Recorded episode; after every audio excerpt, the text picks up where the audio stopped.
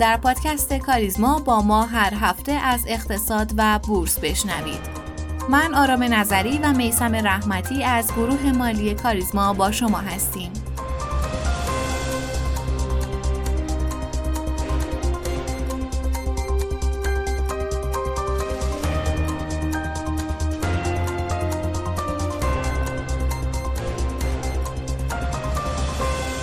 سلام می‌کنم به همه شنونده های پادکست کاریزما. امیدوارم که خوب و خوش و سلامت باشین. امروز هم چهارشنبه 14 تیر ماه 1402 و اپیزود 123 پادکست کاریزما.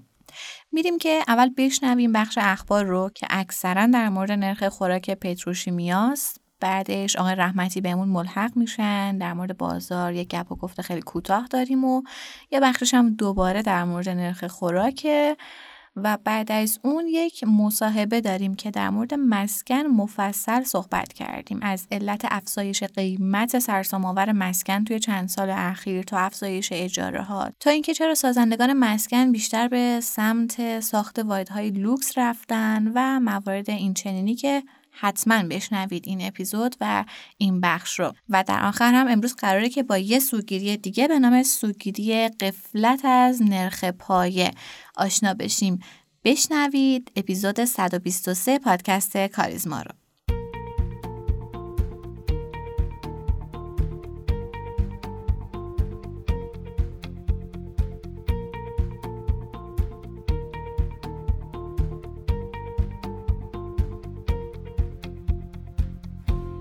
مروری بر اخبار هفته گذشته داشته باشیم. بعد از اینکه هفته گذشته نامه منتشر شد و از افزایش نرخ خوراک پتروشیمی ها خبر داد، در این هفته شرکت فجر انرژی خلیج فارس طی افشای اطلاعات تغییر نرخ خوراک گاز پتروشیمی ها رو تایید کرد. همچنین همزمان با ابلاغ بخشنامه گاز 7000 تومانی پتروشیمی کاوه تعطیل شد و 1500 نیروی کاوه در معرض بیکاری قرار گرفتند. در همین راستا دبیر کل انجمن صنعت پتروشیمی با مقایسه نرخ خوراک در ایران با دنیا گفت دولت صرفاً برای جبران کسری بودجه و به قیمت تعطیلی پتروشیمی ها و بخش تولید تصمیم به افزایش نرخ خوراک و سوخت گرفت. در ادامه این ماجرا کارگروه متانول و مدیران اورساز هشدار دادند در صورت عدم اصلاح قیمت خوراک دستور توقف تولید پتروشیمی ها صادر خواهد شد. به طور کلی این افزایش در نرخ خوراک می‌تونه به یک بحران جدی در صنایع مربوطه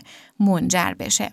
در ادامه شرایطی مشابه در خصوص نرخگذاری دستوری و عدم رسیدگی به وضعیت صنایع قطع سازی و خودروسازی وجود داره. انجمن قطع سازان با اعلام مطالبات چهار ماهه بیش از 20 هزار میلیارد تومانی قطع سازان از ایران خودرو و سایپا خواستار مشخص شدن وضعیت قیمتگذاری خودرو و شفافیت شد. ابزاری جدید در بورس صندوق بخشی به بازار سرمایه میاد مرکز نظارت بر صندوق های سرمایه گذاری سازمان بورس اطلاعیه‌ای درباره آخرین فهرست صنایع جهت راه اندازی صندوق های سرمایه گذاری بخشی رو برای متقاضیان تأسیس این نو صندوق ها صادر کرد متقاضیان تأسیس صندوقهای سرمایه گذاری بخشی می‌تونن در هشت صنعت شامل محصولات شیمیایی، فلزات اساسی، استخراج کانه های فلزی، خودرو و ساخت قطعات، سیمان، آهک و گچ، مواد و محصولات دارویی، بیمه و صندوقهای بازنشستگی بجز تامین اجتماعی، حمل و نقل و انبارداری و ارتباطات اقدام کنند.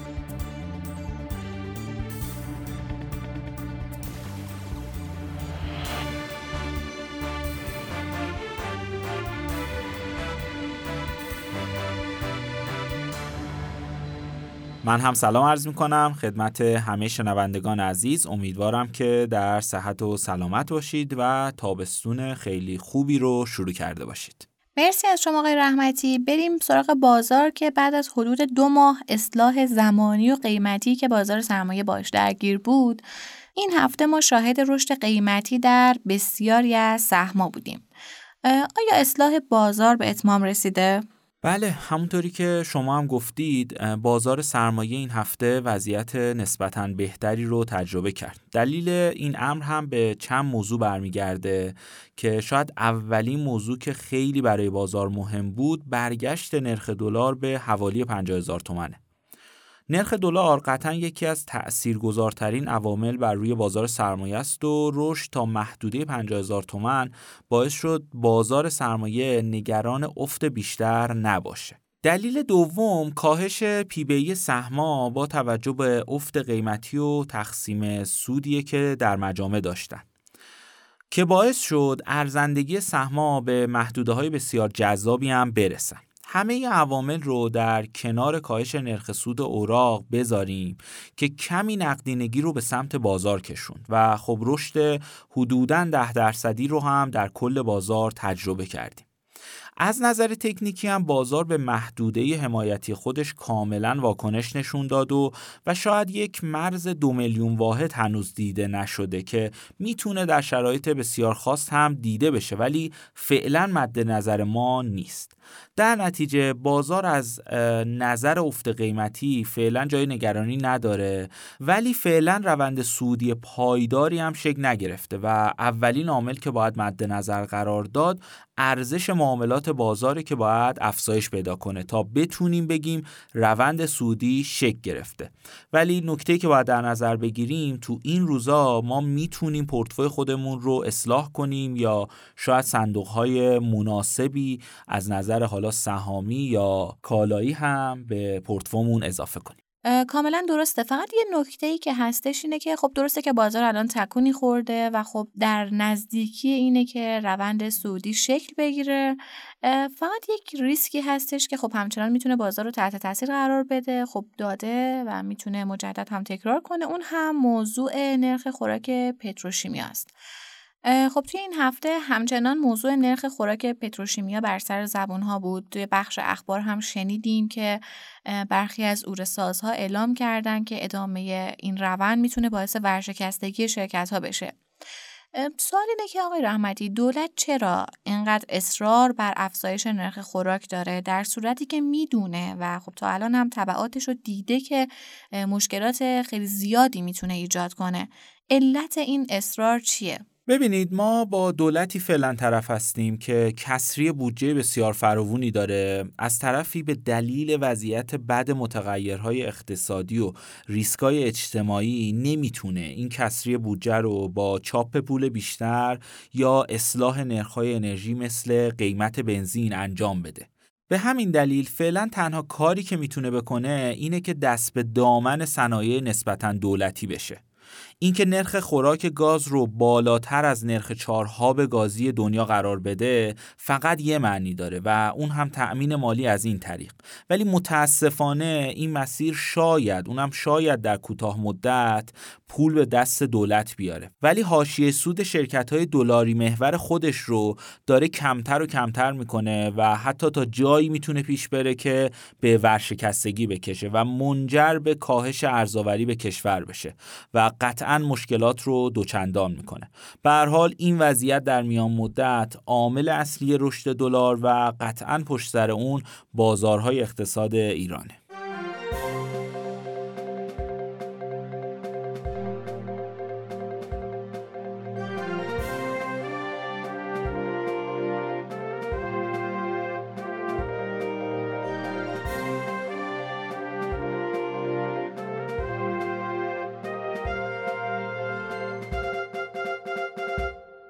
بازار مسکن در ایران همیشه یکی از مهمترین بازارهای اقتصاد ایران بوده و به دلیل اینکه تاثیر مستقیمی در تورم خانوار داره رصد این بازار خیلی مهمه. تو سالهای اخیر همین بازار رشدهای به شدت عجیب و غریبی رو تجربه کرده و همین باعث شده که بازیگران بازار مسکن با سالهای گذشته متفاوت باشه. در حال حاضر بسیاری از خانواده ها توانایی خرید خونه رو ندارن و ناچار به سمت اجاره نشینی سوق داده شدن که در نتیجه بازار اجاره هم وضعیت عجیبی پیدا کرده.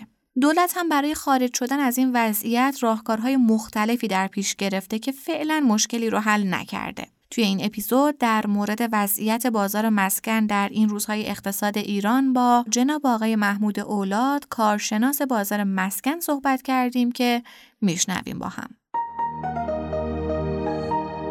سلام جناب آقای دکتر. ممنون که وقتتون رو در اختیار ما قرار دادید. همونطور که می‌دونید رشد قیمتی مسکن از سال 99 بالای 200 درصد رشد کرده و متاسفانه اتفاقی که توی این بازار افتاده چسبندگی قیمته که وجود داره.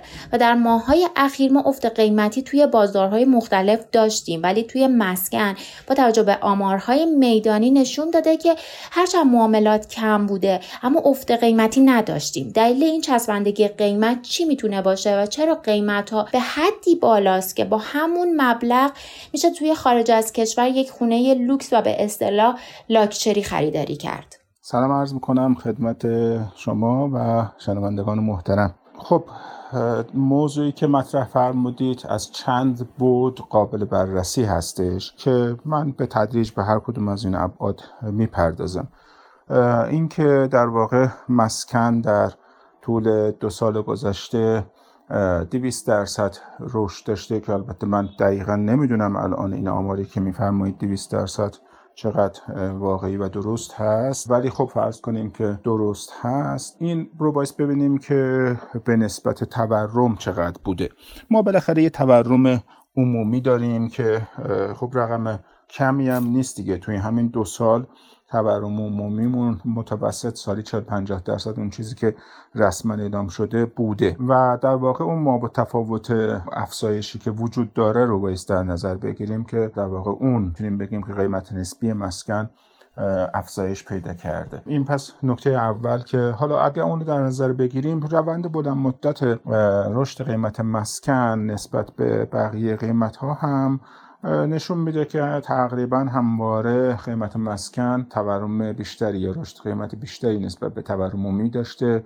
بلند مدت حدودا 20 ساله. چیزی حدود 4 درصد تورم بخش مسکن بیشتر از بخش در واقع تورم عمومی بوده. دلیل این هم به چند نکته برمیگرده. یک بحثش اینه که به هر حال مسکن به عنوان یکی از نیازهای ضروری افراد برای سکونت خب همواره کمبودی وجود داره و همواره تعداد خانوار بیشتر از تعداد واحد مسکونی بوده.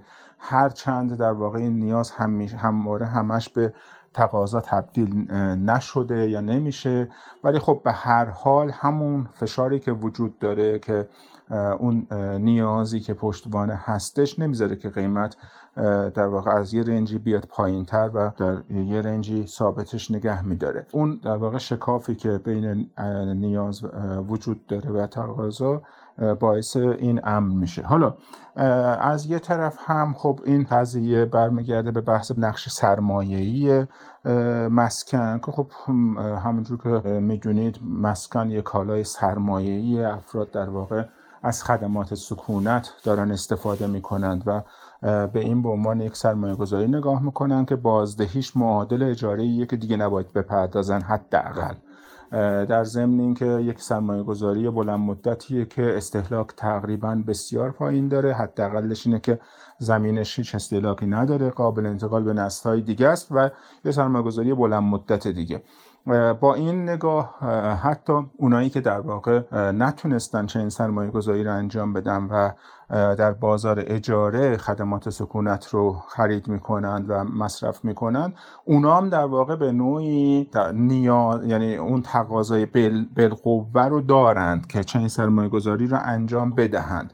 به خاطر همین همین فشاره نمی‌ذاره که اون تقاضای بالقوه نمی‌ذاره که در واقع قیمت مسکن برگشت بخوره و بیاد پایین. همیشه این که هم اون شکاف بین در واقع نیاز و تقاضا و همین که در واقع سهم بالایی از جمعیت هم در مسکن ندارن اجاره ای هم و اون اجاره ای هم اگه قیمت قرار باشه بیاد پایین خب سریعا وارد بازار میشن که بخرن دیگه. ضمن این که نکته سوم این که در واقع نقد شوندگی دارایی مسکن نسبت به دارایی های دیگه ای که دارید مقایسه میفرمایید مثل بحث سکه و طلا و حتی سهام و اینها نقد شوندگیش خب پایین تر هست و مدت زمانی طول می‌کشه. شما مثلا در زمینه طلا و سکه و اینها نقد شوندگی بالاست. حتی سهام هم نقد شوندگی با درسته. بعضی وقتا صفحه فروش تو شکل می‌گیره. ولی دیگه معمولا اینجوری نیستش که تو اون صفحه فروش ها و اینا هم انتظار این وجود داشته باشه که در واقع مثلا مدت زمان زیادی طول بکشه که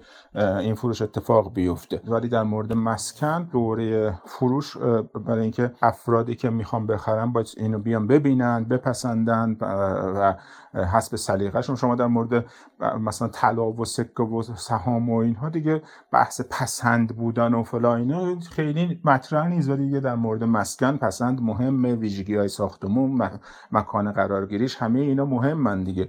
و این در واقع اون نقد شوندگی رو کم می‌کنه. و خب همین قضیه باعث میشه کسایی که روی مسکن دارن سرمایه گذاری می‌کنن. می‌دونن که دارن در مورد سرمایه گذاری بلند مدتی انجام میدن که انتظار نوسانگیری توی این بازار عملا نمیشه داشت. شما در زمینه مثلا سهام و سکه و طلا و اینا می‌تونید نوسانگیری بکنید. ولی در مورد مسکن نمیشه نوسانگیری کرد. یه مسکن رو همین الان شما بخواید معامله بکنید یه ماه طول می‌کشه تا اینکه در واقع اون فرایندهای اداییش طی بشه و سند بخوره و اینها. اینجوری نیست که سریع اتفاق بیفته. بگذاریم از اینکه حالا اون دوره ای که باعث مثلا جستجو و مچ شدن خریدار و فروشنده اتفاق بیفته. در نتیجه پروسه نوسانگیری کسی انتظار نداره چه بازاری داشته باشه و چون چه این چیزی وجود ندارد پروسه نوسانگیری و نقد شوندگی سری این بازار برخلاف اون یکی بازارها حباب توش معنی نداره. خب یعنی بازارهای مال دارایی دیگه که میگیم که حباب اشتراکیت و اینجا اصلا حباب دیگه معنی نداره. چون اصلا بحث سرعت نقل انتقالات وجود نداره و افراد به عنوان یه سرمایه‌گذاری بلند مدتتر نگاه کردن. وقتی قیمت ها در واقع متوقف شد و در واقع رشد نمی‌کنه اینجوری نیست که سریعا بیان حالا ارز بفروشن و ببرن در واقع دارایی دیگه ای رو بخرن. چون اون سریعا فروختنش خودش چند ماه طول می‌کشه. به خاطر همین دیگه نگه میدارن که حالا چند ماه بعد ببینیم که چه اتفاقی میفته دیگه. اینا باعث میشه که در واقع بخش مسکن اون به حالا به قول شما چسبندگی به پایین رو در قیمت ها وجود داشته باشه. ضمن که اصلا به نوعی میشه گفت که چسبندگی وجود نداره. همیشه اون نیاز و تقاضای بالقوی وجود داره که نذاره که قیمت ها بیاد پایین. اینکه قیمت چرا اینجا در واقع توی ایران از کشورهای دیگه هم در واقع بالاتره و اینها این به خاطر اینه که مسکن کالای قابل مبادله و قابل تجارت نیستش. یعنی نمیشه وارد کرد صادر کرد و اینها. مسکن کالای لوکال و محلی هستش. ارز و تقاضاش هم محلیه. و حسب این ارز و تقاضای محلی هستش که بازارش شکل می‌گیره. اینکه حالا به هر دلیلی به دلیل تمرکز شدیدی که مثلا توی تهران یا کلان شهرها وجود داره همه ایرانیا اگه داشته باشن اگه در واقع قادر باشن توانش رو داشته باشن دلشون می‌خواد که توی تهران یه واحد مسکونی داشته باشن. هم تورمش نسبت به جاهای دیگه بالاتره و رشد قیمت بالاتری رو تجربه خواهند کرد. و همین که بالاخره در واقع تو پایتخت به ساخت قدرت و ثروت نزدیکتر میشن و اون به اون تمرکز ثروت و قدرت نزدیکتر میشن. همه اینا یعنی این که در واقع شما چیز یه تقاضای انباشته بالقوه بسیار بالایی دارید. که اگه قرار باشه یه ذره قیمت ها بیاد پایین تر سریع عمل می‌کنه تبدیل میشه به تقاضای بلفل و قیمت ها رو می‌کشه بالا نمی‌ذاره بیاد پایین. اینا دلایل اینه که ما در واقع توی اصلا در مورد مقایسه قیمتی با اینکه قیمت کالای غیر قابل مبادله مثل زمین مسکن رو در تهران با جاهای دیگه مقایسه کنیم با کشورهای دیگه شهرهای کشورهای دیگه مقایسه اصلا محلی از اعراب ندارد. عرضه و تقاضای بازار مسکن به چه فرمت هستش؟ مشکل از طرف عرضه است یا تقاضا که قدرت خرید مردم نمی‌رسه؟ و راهکارهای دولت هم از قبیل افزایش ساخت و ساز یا وام مسکن هم اونقدر تاثیرگذار نبوده. خب اینکه عرضه و تقاضای مسکن به چه شکله معمولا عرضه بخش مسکن رو ما در نظر میگیم که در واقع کم کشش هست و در واقع شیب تندی داره به اصطلاح تغییرات واکنش تغییرات مقدار عرضه نسبت به تغییرات قیمت در واقع خیلی کند اتفاق میفته. اینم به خاطر اینه که دوره ساخت مسکن خب طولانیه اینجوری نیستش که سریع خط تولید را بیفته. وقتی قیمت مثلا 10 درصد افزایش پیدا کرد سریع سرمایه گذارا بیان سرمایه شروع کنن تولید کردن و همین فردا تولید افزایش پیدا کنه و قیمت بیاد پایین. مثلا شما دی آخرین تجربه ای که من سریعتر می‌تونم اینو چیز کنم مقایسه کنم زمانی که کرونا شروع شد خب نیاز به ماسک به شدت رفت بالا دیگه. ما مگه مصرف ماسک چقدر بود؟ نهایت مثلا در سال شاید مثلا 10 میلیون ماسک بیشتر استفاده نمی‌شد تو کشور. نمی‌دونم عددش ولی الان دیگه چیز شده بود در روز حداقل هر نفر اگه یه دونه هم در نظر بگیریم 80 میلیون در روز تقاضا وجود داشت براش.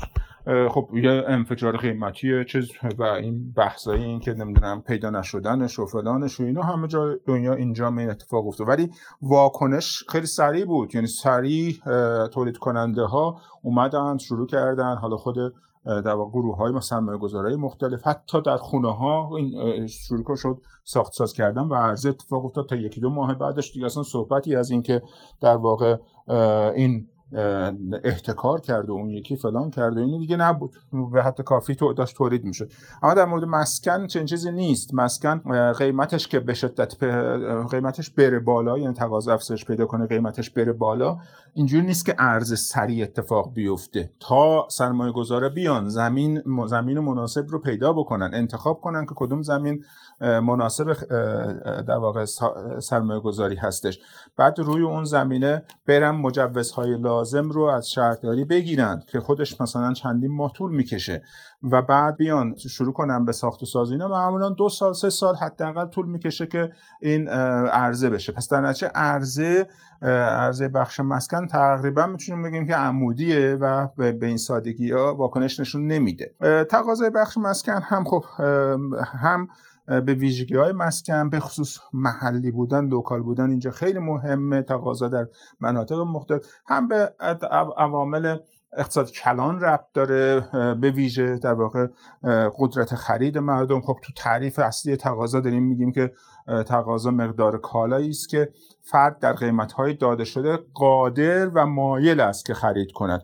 در نتیجه قدرت خرید و توان خریدش که رابطه مستقیمی با درآمد خانوارها داره و اونم رشد اقتصادی افزایش بهره داره تاثیر می‌ذاره. خب ما در طول ده سال گذشته رشد اقتصادی در حد صفر منفی داشتیم. رشد بهره وریمون در حد در واقع منفی بود.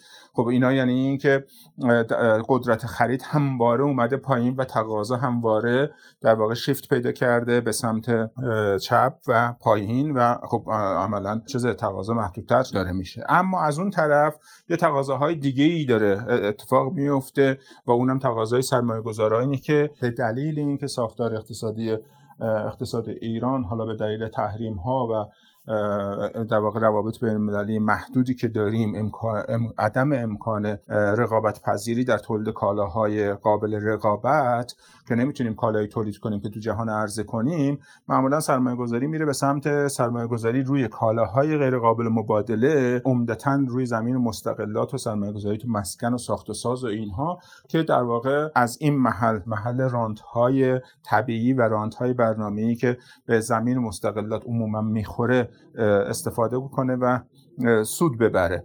خب در نتیجه سرمایه گذاری و من خیلی دوست ندارم اسمشو بزنم سوداگرانه. ولی خب این سرمایه گذاری که میره به اون سمت که ساخت سازهایی رو انجام بده. ولو اینکه این ساخت سازها خیلی متقاضی نداشته باشه در آینده خب بالاخره در واقع تورم بخش مسکن رو که داریم و همیشه هم بیشتر از تورم معمولی هست. پس رشدش خواهد داشت. نیازی نیستش که نگران این باشیم که این سرمایه گذاری به مشکل برخواهد خورد. در نتیجه علیرغم اینکه اون قدرت خرید کاهش پیدا کرده تقاضای موثری که مردم دارن کاهش پیدا کرده ولی تقاضای دیگه ای داره جایگزینش میشه و میاره بالاتر عرضه هم در واقع نمی‌تونه واکنش سریع نشون بده. قیمت ها هم وارد داره میره میره بالا به دلیل هم اون بحث تمرکز هم تمرکز گرایی که وجود داره تقاضاهای محلی که اتفاق میفته هم اینکه هر چقدر در واقع تعاملاتمون با دنیا بسته تر میشه محدودتر میشه ما کالای مبادلاتی مناسبی رو نمی‌تونیم تولید کنیم که در واقع در دنیا رقابت داشته باشیم و بتونیم عرضه کنیم در دنیا مجبوریم که بریم به سمت اینکه صادراتی که به صورت نفت داریم تبدیل بشه به سرمایه گذاری در کالاهای غیر قابل مبادله و عرضه مسکن های اینجوری. حالا تو این قضیه مسائلی مثل ضوابط مقررات شهری هم مؤثر میشه که حتی اون ساخت و سازی هم که اتفاق میفته حداقل نمیره به سمت ساخت و سازی که در توان و قدرت خانوارها باشه. اشکال نداره. حالا توان و قدرت خانوارها اومده پایین. میشه مثلا مسکن کوچکتر تولید کرد خب؟ یا که در حد توان اونا باشه اونا بخرن دیگه. خب؟ چرا پس سرمایه گذاری این اتفاق نمیفته و میره به سمت ساخت سازهای لوکس و بزرگ مقیاس و اینها؟ ضوابط مقررات شهری اینجا بسیار دخیلن. دیگه ساده ترینش همین ضابطه پارکینگ هست. بالاخره طرف یه واحد 200 متری هم بسازه. یک دونه تا باید پارکینگ تامین کنه ولی اگه واحد مثلا 40 متری هم بسازه باید یه دونه پارکینگ تامین کنه.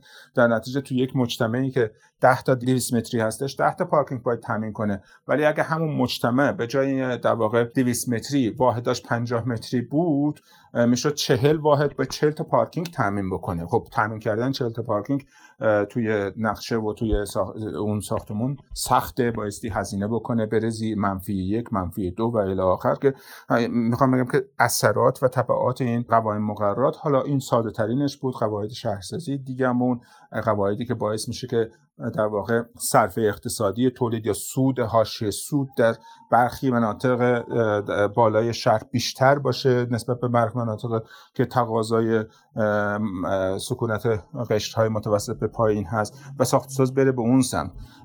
اینها عواملیه که اون ارز و تقاضا رو تحت تاثیر قرار میده و ما رو میرسونه به چنین وضعیتی. یکی دیگه از مشکلاتی که رشد قیمت مسکن داشته وضعیت سخت مستجری توی کلان شهر هاست. الان وضعیت اجاره و ره توی کلان شهری مثل تهران چطوریه؟ و چرا به سمت اجاره گرفتن بیشتر رفتیم؟ و سوال اصلی دیگه اینه که به نظر می‌رسه مستجرا توی وضعیتی هستن که هرچی مجر بگه باید اجرایی بشه. آیا از نظر حقوق مستجرا قانون شفافی وجود داره؟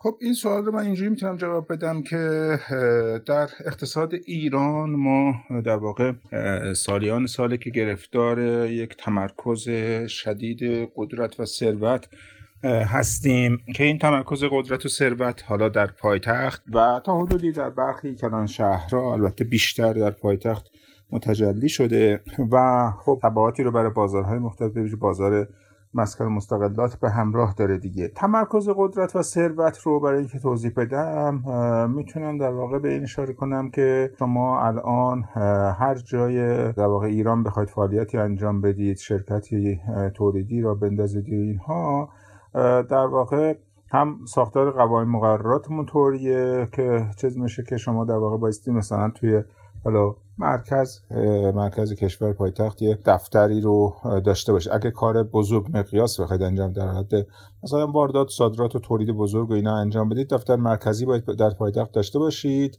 چون به اون ساختار قدرت و ثروت باید نزدیکتر باشید. مثلا شما بخواید وام اعتباری بگیرید برای یک فعالیت اقتصادی خب دسترسیتون به وام ها و اعتبارات بزرگتر در مرکز خب نسبت به شهرستان بالاتره. حتی از نظر اینکه برای وسیقه وام اعتبارات شما یک زمینی رو مثلا 500 متر زمین در تهران داشته باشید می‌تونه در واقع وسیقه و زمانت وام های چند ده میلیاردی و چند صد میلیاردی هم باشه.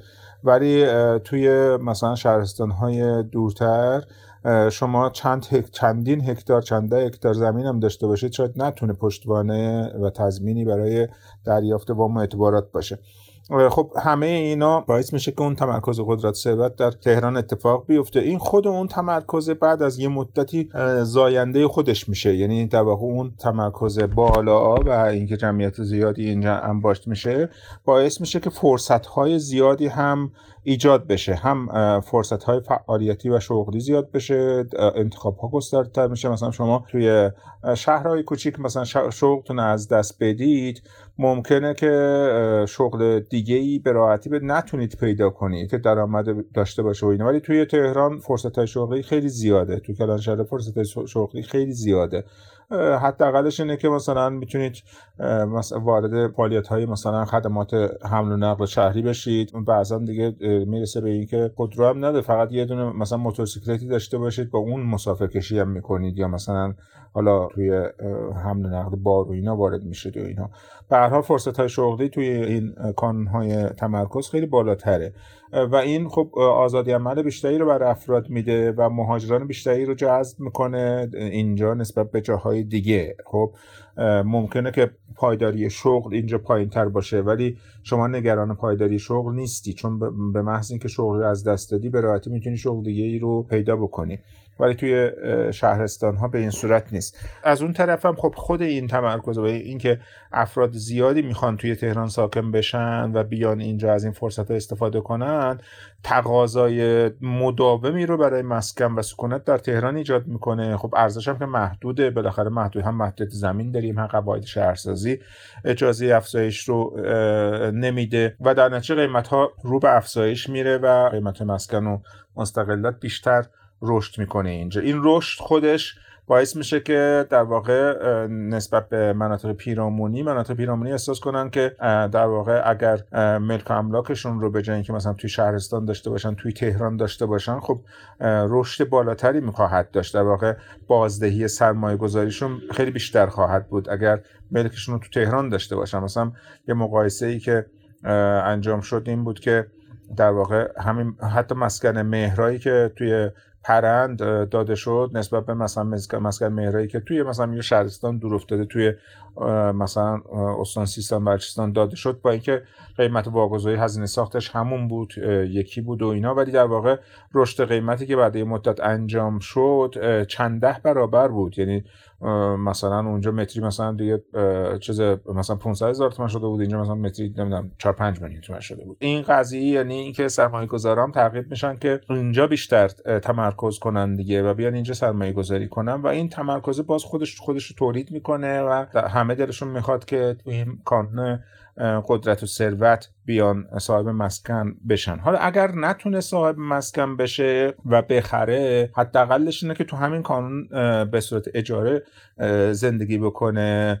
چون ما عرض کردم فقط بحث سرمایه گذاری نیستش. بالاخره فرصت های شغلی زیاد هم عامل این قضیه هستش و امکان اینکه درآمدهای بالایی رو بتونه داشته باشه و پسندازی داشته باشه و بتونه در واقع در آینده اون سرمایه گذاریش انجام بده. خب وقتی که این تمرکز اتفاق میفته و مدام پیش میره قیمت ها میره بالا ارزم محدودیت داره سهم بالایی از جمعیت کم کم اجاره نشین میشن چون و اجاره ها میره بالا. اجاره که رفت بالا یه گروهی دیگه توانایی این که توی تهران باشن رو نخواهند داشت. میرن توی پیرامون تو شهرهای پیرامون توی روستاهای اطراف و مناطق پیرامونی تهران. خب اونجا شروع می‌کنه تقاضا افزایش پیدا کردن قیمت های اونجا بالا, بالا رفتن و حالا بعد مثلا یا قیمت مسکن یا حتی اجارهشون کم کم اونا میره بالاتر. در این شرایط قاعده گذاری نادرست هم که بیاد مثلا به که برای حمایت از مثلا مستاجران رشد قیمت اجاره رو مثلا محدود می‌کنیم نمی‌ذاریم از 25 درصد 20 درصد بیشتر اجاره بره بالا.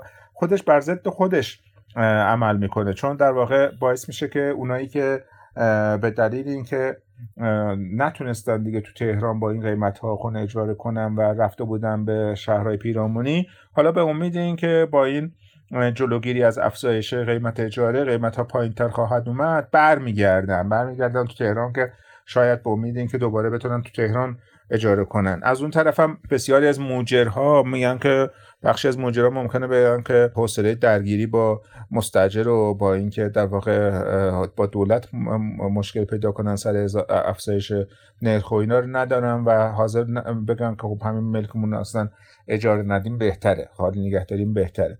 و در واقع عرضه کمتر بشه و تقاضا بیشتر بشه. خب این دامن می‌زنه به افزایش بیشتر اجاره و اون افزایش بیشتر اجاره ممکنه که به صورت قانونی توی قولنامه و قرارداد و اینا نوشته نشه ولی پشتش نوشته بشه. یه هزینه هایی رو موجر به مستجر تحمیل بکنه که باید اینا رو پرداخت کنید در قبال اون عدم افزایش. به هر حال هزینه هاش باز تحمیل مستجران میشه. بنابراین در مجموع می‌تونم بگم که تا زمانی که یه تغییرات اساسی در سیاست های کلانمون هم روابط بین المللمون رو بهبود باید بدیم که بتونیم کم کم تکنولوژیمون رو به روزتر بکنیم بتونیم وارد زنجیره تولید جهانی بشیم. ما در واقع کالای رقابت پذیر تولید کنیم کالایی که بتونیم در جهان حالا جزئی از یک زنجیره تولید باشیم و هم دنیا هم کالایی که ما داریم تولید می‌کنیم نیاز داشته باشه. ما هم خب کالای اونا رو داریم استفاده می‌کنیم و این تبادل اتفاق بیفته و که کم کم در واقع اون سرمایه گذاری روی املاک مستقلات تبدیل بشه به اینکه بره سمت سرمایه گذاری هایی که تولید رقابت پذیر در عرصه جهانی داشته باشه. تا زمانی که این اتفاق نیفته و تصور کنیم که با سیاست خودکفایی می‌تونیم که همه چیز رو پیش ببریم مسئله مسکن حل نمیشه و همینطور تا زمانی که این تمرکز زدایی از تهران که توی طرحهای مختلف از آمایش ستیران در دهه چهل شاید همین مباحث هست تا آمایش اخیر که تا دو سه سال پیش تصویب شد و همش بحث این هستش که تمرکز زدایی و مثلا حتی بحث محیط زیستی و اینا که این تمرکز چه از اثرات و تبعاتی داشته و این باعث در واقع کمتر بشه و اینا.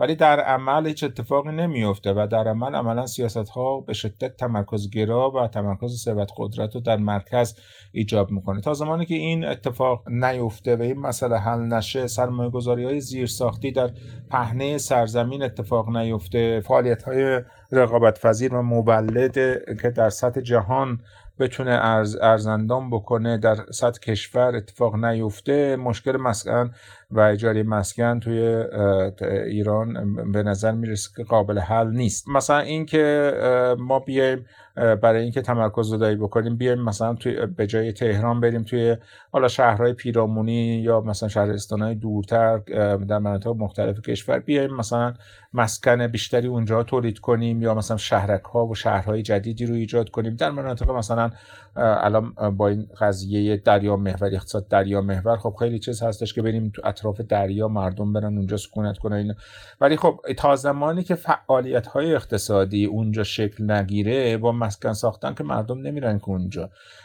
با این چرخه معیوب تمرکز ثروت و قدرت که تو تهران وجود داره که نمیرن اونجا. با, این با اینکه روابط بین المللمون شکننده است و عملا وجود نداره مشکل داریم و اینها و اون دریا محوری هم در واقع بحث هستیش بحث های ترانزیتی و حمل و نقل بین المللی و صادرات واردات و ایناست. اگه قراره که اونا توسعه پیدا نکنه رشد پیدا نکنه مشکلاتش حل نشه و این چنین فعالیت هایی اونجا شکل نگیره که اصلا در واقع بیمعنیه این که بریم فقط مثلا مردم بریم مثلا من مردمم نمیرن. یعنی این تصورم تصور درستی نیست که مثلا با مسکن ساختن در اون قسمت ها می‌تونیم مسئله مسکن رو حل کنیم. خیلی ممنون.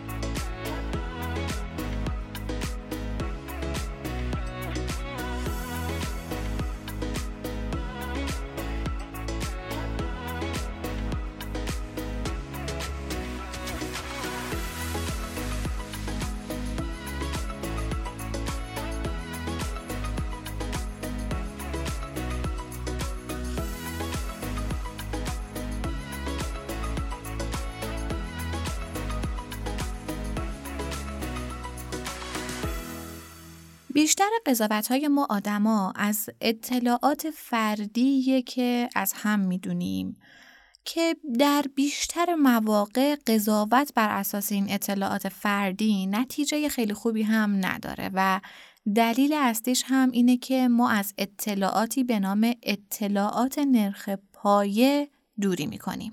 دلیل این دوری هم به خاطر سوگیری به نام قفلت از نرخ پایه است. بیایم با یه مثال شروع کنیم. یک مثال در مورد دانشجوها. تقریبا همیشه به این صورت بوده که به دانشجوهای رشته های مختلف یک سری ویژگی های خاص اختصاص میدن. مثلا دانشجوهای رشته های مهندسی رو به عنوان افرادی سخت گوش اما خودخواه در نظر می‌گیرن. دانشجوهای رشته کسب و کار رو به طور کلیشه‌ای گوشهگیر می‌دونن و دانشجوهای هنر به عنوان فعالانی پرخاشگر و همراه با مد روز شناخته میشن.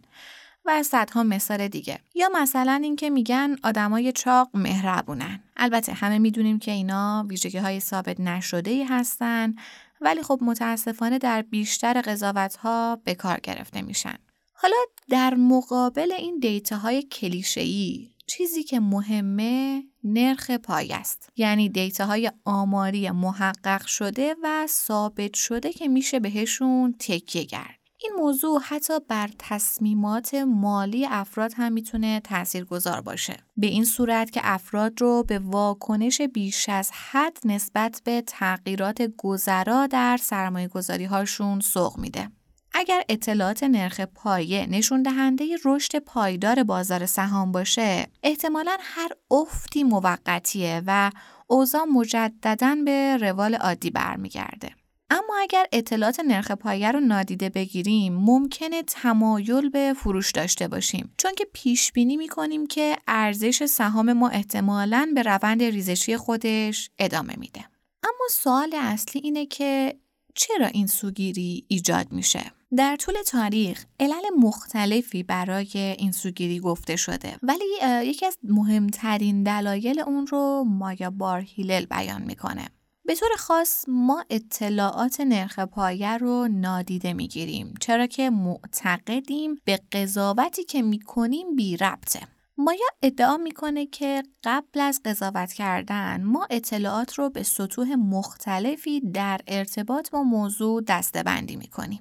اگر چیزی بی رفت به نظر برسه اون رو کنار می‌ذاریم و اون رو در نتیجه گیری خودمون لحاظ نمی کنیم. اگر به دو نوع اطلاعات ارتباط یکسانی اختصاص داده بشه اونها رو به یک اندازه در نظر می‌گیریم. این تخصیص نادرست ارتباطه که باعث میشه اطلاعات حیاتی رو نادیده بگیریم.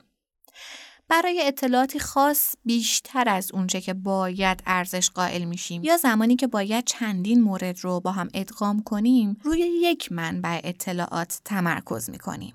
برای حل این موضوع داشتن حد اقل دانش آماری خیلی سودمنده. چرا که به شما اجازه تفسیر دقیق تر اطلاعات رو میده.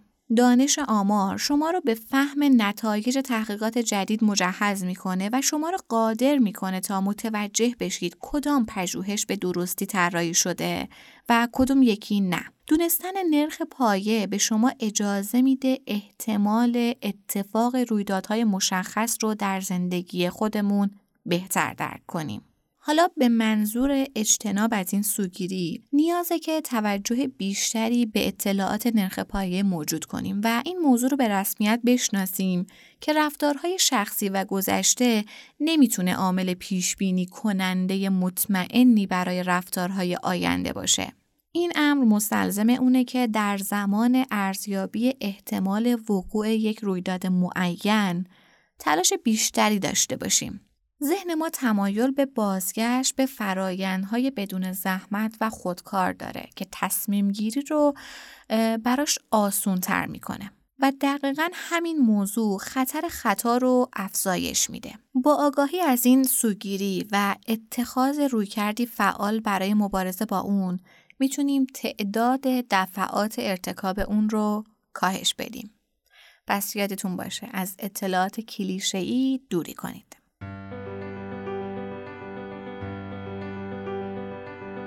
ممنونیم که همراه مایید. پادکست کاریزما رو می‌تونید هر پایان هفته در تمامی پادگیرها مثل کست باکس، اوورکست، اپل پادکست و گوگل پادکست بشنوید و با آیدی تلگرام pod underline admin با ما در ارتباط باشید. POD آندرلاین ادمین تا اپیزود بعد خدا نگهدار